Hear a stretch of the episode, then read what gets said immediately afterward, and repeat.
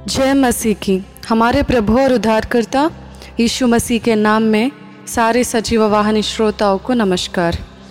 आज के दिन हमारे ध्यान करने का विषय, क्षमा करें, क्योंकि आपको भगवान ने क्षमा किया है। तो हमारे ज़िंदगी में जब लोग हमारी नुकसान करते हैं या हमें कुछ गलत बोल पड़ते हैं तो हम क्षमा नहीं कर पाते, क्योंकि हमारा दिल बहुत ही दुख हो जाता है।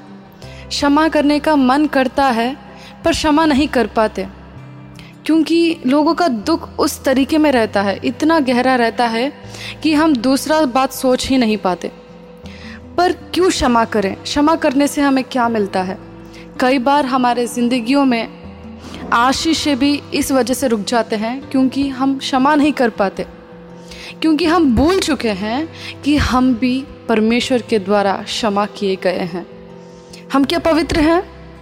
पैदा से पवित्र हैं हम? नहीं, हम जन्म से पवित्र नहीं हैं।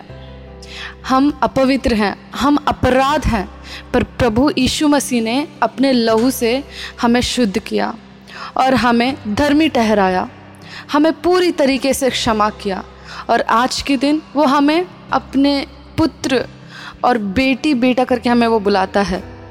तो अगर आप इस क्षमा को जान पाएँगे अगर आप जान पाएँगे कि आपको परमेश्वर ने क्षमा कर दिया है, आपके जैसे व्यक्ति, हमारे जैसे व्यक्ति को अगर परमेश्वर क्षमा कर सकता है तो इतना प्रेमी है तो उस प्रेम को मैं भी लोगों को दिखाऊँगा।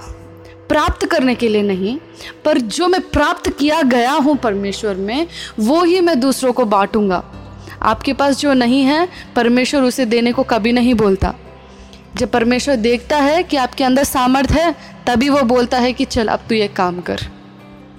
अगर आपको परमेश्वर ने सामर्थ्य नहीं दिया तो देखिए परमेश्वर आपको वो काम नहीं देगा। अगर परमेश्वर ने आपको कोई काम दिया है, या कोई ज़िम्मेदारी सौंपी है तो परमेश्वर ने उसका सामर्थ्य आपके ऊपर रखा है और तभी वो बोलता है वो काम करने को। तो आज के दिन क्या परमेश्वर आपको याद दिला रहा है उन लोगों को जिनको आपको क्षमा करना है? तो देखिए, परमेश्वर के बात को सुनिए और अपने आप में ये समझ रखिए कि परमेश्वर ने आपको भी क्षमा किया। जब आप दुश्मन के तरह थे, परमेश्वर के विरुद्ध, क्या परमेश्वर ने आपको क्षमा नहीं किया? क्या परमेश्वर ने आपको प्रेम नहीं दिया? तो अगर आप परमेश्वर से प्रेम और क्षमा प्राप्त किए लोग हैं तो आज के दिन आप बेझिझक क्षमा कर पाएँगे। क्योंकि आप क्षमा किए गए हैं। क्षमा प्राप्त करने के लिए आपको क्षमा करने को नहीं बोल रहा है परमेश्वर। परमेश्वर बोल रहा है, तू क्षमा किया गया है मेरे द्वारा तो इस वजह से तू भी जाके क्षमा कर।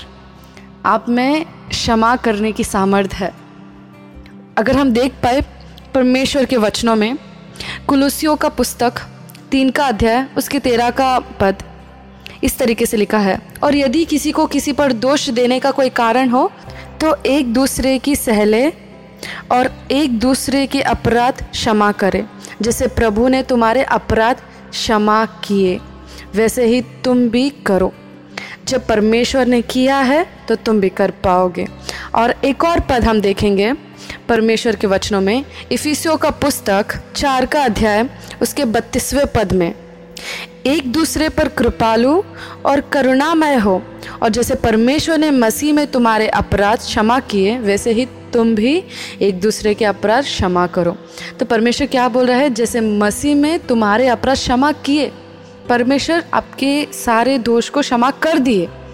जैसे ही परमेश्वर ने आपको क्षमा किया, जितना प्यार परमेश्वर ने आपको दिया, उसमें से थोड़ा सा प्यार, उसमें से थोड़ी सी क्षमा आप दूसरों को भी बांटिए। आप तभी बांट पाएँगे जब आपके पास होगा। अगर आप पूरी तरीके से सोच रहे हैं कि परमेश्वर ने मुझे क्षमा नहीं किया तो आपको पहले जाना है परमेश्वर के पास।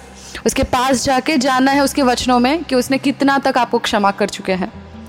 जब आप उतना क्षमा परमेश्वर से प्राप्त कर पाएँगे, तब आपका जो मन है ना, वो विशाल बन जाएगा और आप बहुत लोगों को क्षमा कर पाएँगे। बहुत लोगों को नहीं, सारे लोगों को क्षमा कर पाएँगे, क्योंकि आपकी आशीष, आपका महानता लोगों से नहीं आती, वो परमेश्वर से आती है। तो अगर आपको इस बात की जानकारी होगी तो आप किसी को भी क्षमा कर पाएँगे। तो परमेश्वर, इस वचन को आशीष दे और आप सभी को, जैसे मसीह ने क्षमा किया है, उस क्षमा को जानने की कृपा और उस क्षमा को दूसरों से बांटने की अनुग्रह परमेश्वर आप सभी को दे। आमेन।